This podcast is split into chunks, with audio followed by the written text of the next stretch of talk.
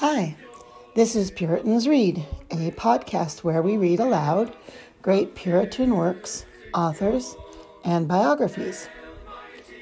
Episode 2 of The Rare Jewel of Christian Contentment by Jeremiah Burroughs.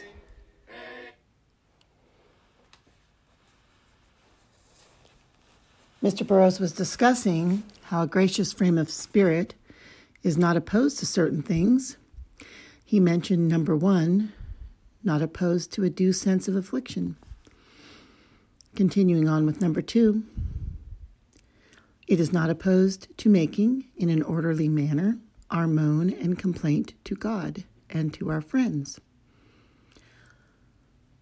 Though a Christian ought to be quiet under God's correcting hand, he may, without any breach of Christian contentment, complain to God.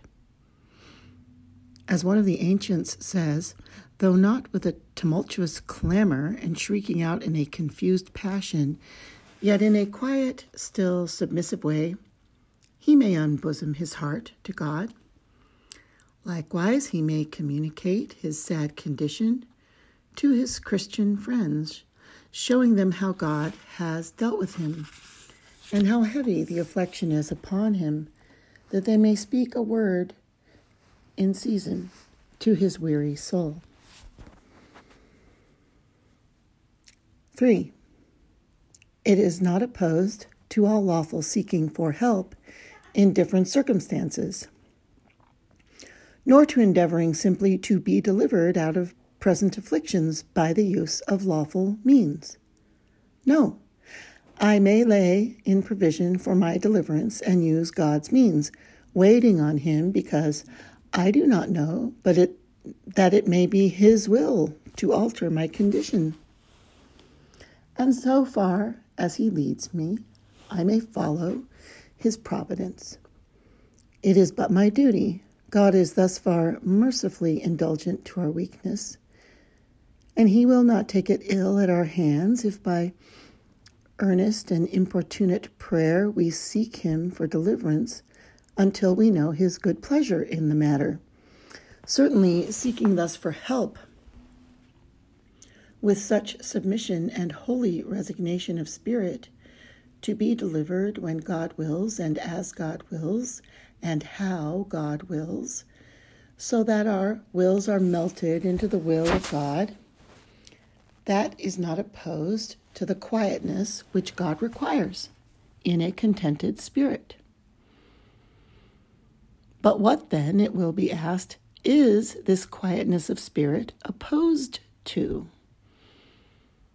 Number one, it is opposed to murmuring and repining at the hand of God, as the discontented Israelites often did if we cannot bear this either in our children or servants, much less can God bear it in us. Number two, to vexing and fretting, which is a degree beyond murmuring. I remember the saying of a heathen A wise man may grieve for, but not be vexed with, his afflictions. There is a vast difference between a kindly grieving and a disordered vexation.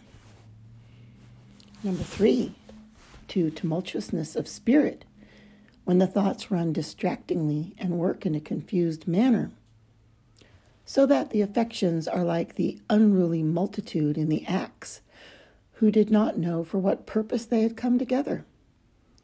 The Lord expects you to be silent under his rod, and as was said in Acts 19:36. Ye ought to be quiet and to do nothing rashly. Number 4, it is opposed to an unsettled and unstable spirit, whereby the heart is distracted from the present duty that God requires in our several relationships towards God, ourselves, and others.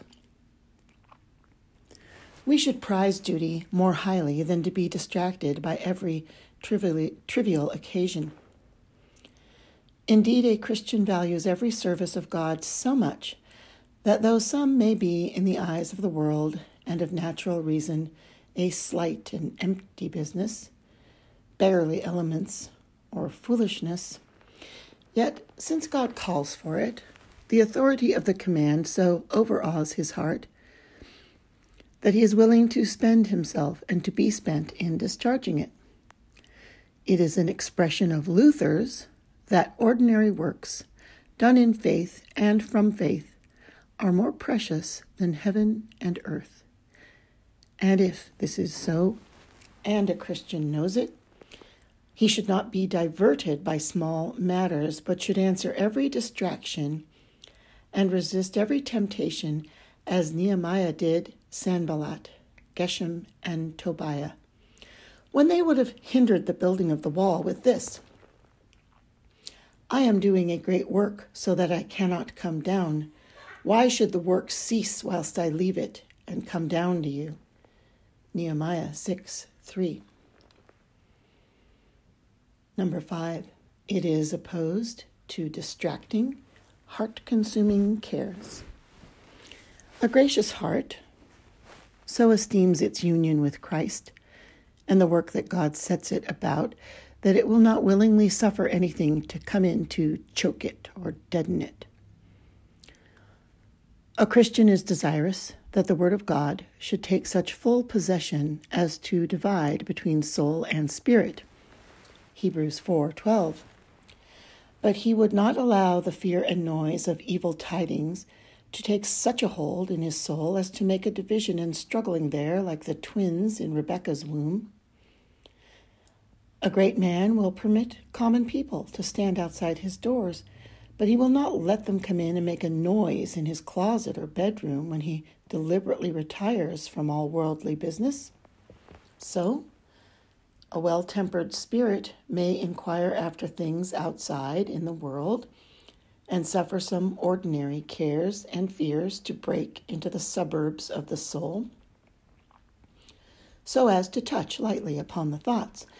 Yet it will not, on any account, allow an intrusion into the private room, which should be wholly reserved for Jesus Christ as his inward temple. Number six, it is opposed to sinking discouragements. When things do not fall out according to expectation, when the tide of second causes runs so low that we see little in outward means to support our hopes and hearts, then the heart begins to reason as did he in 2 Kings 7 2. If the Lord should open the windows of heaven, how should this be? We never consider that God can open the eyes of the blind with clay and spittle. He can work above, beyond, and even contrary to means. He often makes the fairest flowers of man's endeavors to wither and brings improbable things to pass, in order that the glory of the undertaking may be given to himself.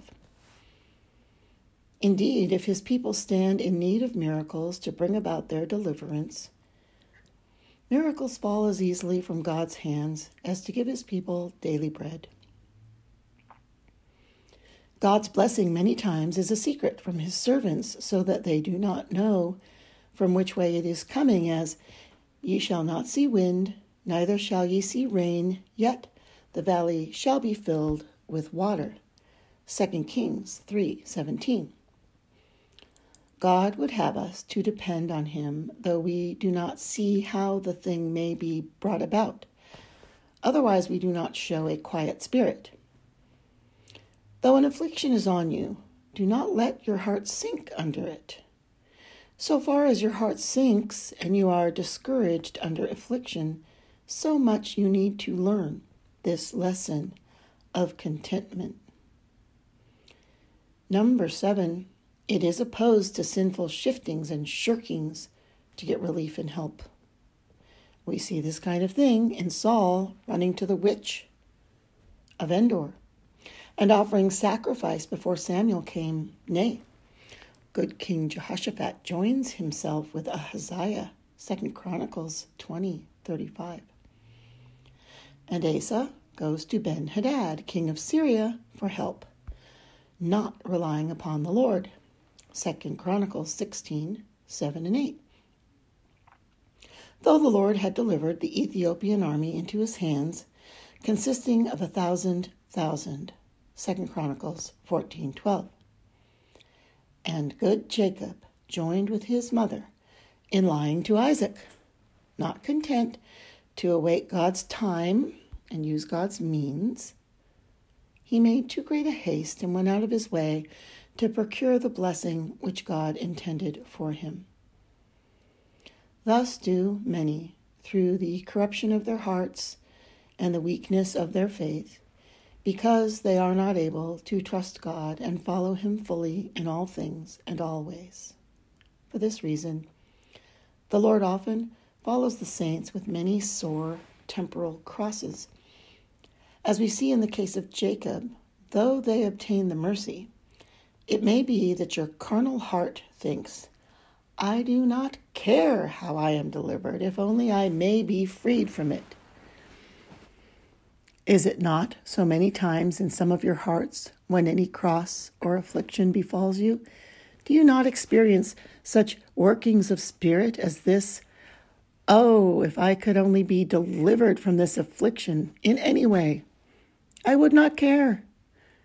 Your hearts are far from being quiet. This sinful shifting is the next thing, which is in opposition to the quietness which God requires in a contented spirit.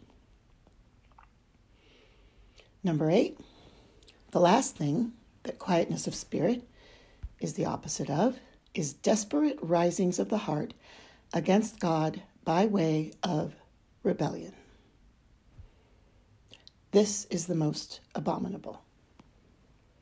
I hope many of you have learned so far to be content as to restrain your hearts from such disorders.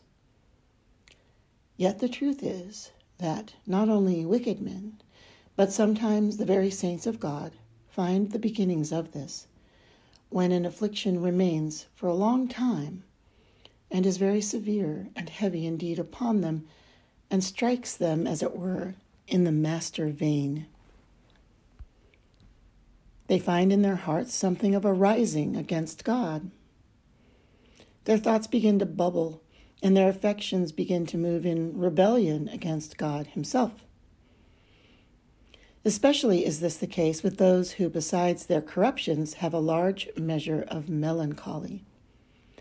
The devil works both upon the corruptions of their hearts and the melancholy disease of their bodies.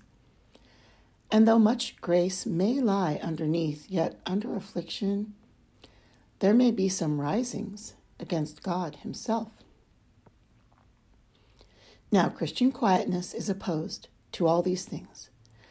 When affliction comes, whatever it is, you do not murmur, though you feel it, though you make your cry to God, though you desire to be delivered and seek it by all good means, yet you do not murmur or repine, you do not fret or vex yourself. There is not a tumultuousness of spirit in you, not an instability. There are no not distracting fears in your hearts, no sinking discouragements, no unworthy shifts, no risings in rebellion against God in any way. This is quietness of spirit under an affliction, and that is the second thing when the soul is so far, far able to bear an affliction as to keep quiet under it.